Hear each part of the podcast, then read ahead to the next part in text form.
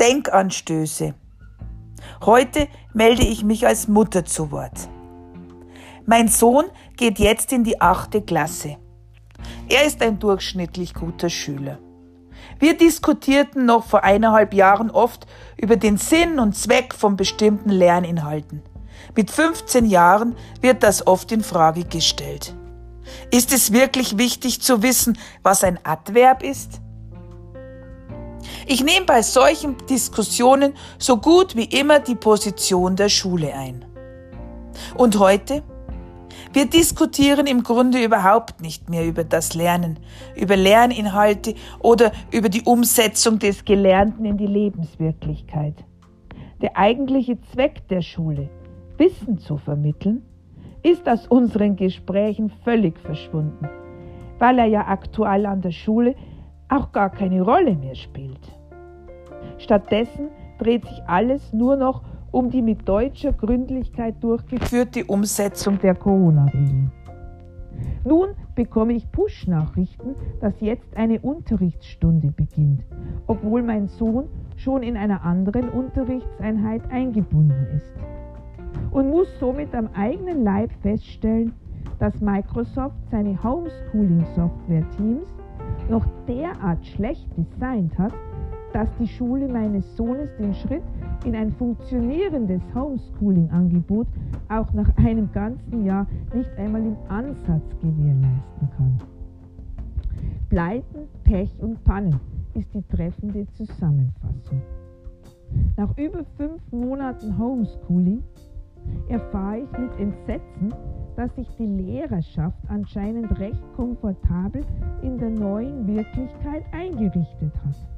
Denn anders als man vermuten könnte, ist der in diesen Zeiten dringend notwendige Kontakt zwischen Schülern und Lehrern dürftig bis gar nicht gegeben, obwohl er doch durchaus über Telefon, Mail, Chat möglich wäre.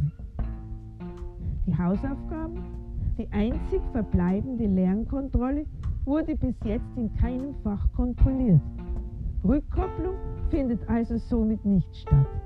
Laut Schulleitung wurden die Schulen durch das Kultusministerium nicht dazu angewiesen, Hausaufgaben der Schüler zu kontrollieren. Aha, so ist das also. durch Zufall erfahre ich, dass nicht einmal die Hälfte der Schüler im letzten Jahr überhaupt Hausaufgaben zurückgeschickt haben.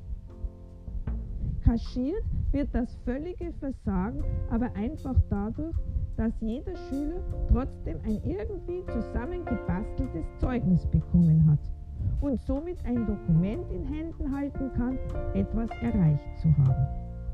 An das Kultusministerium meldete unsere Schule zurück, dass kein Schüler durch die besonderen Umstände in seinen Lernfortschritten nachgelassen hat oder gar abgehängt worden wäre. Ist mit so einem Papier der Sache Genüge getan? Erschafft man sich dadurch nicht einfach eine neue Wirklichkeit, die mit der Realität gar nichts mehr zu tun hat? Ich kann anders als noch vor eineinhalb Jahren nicht mehr die Position der Schule einnehmen.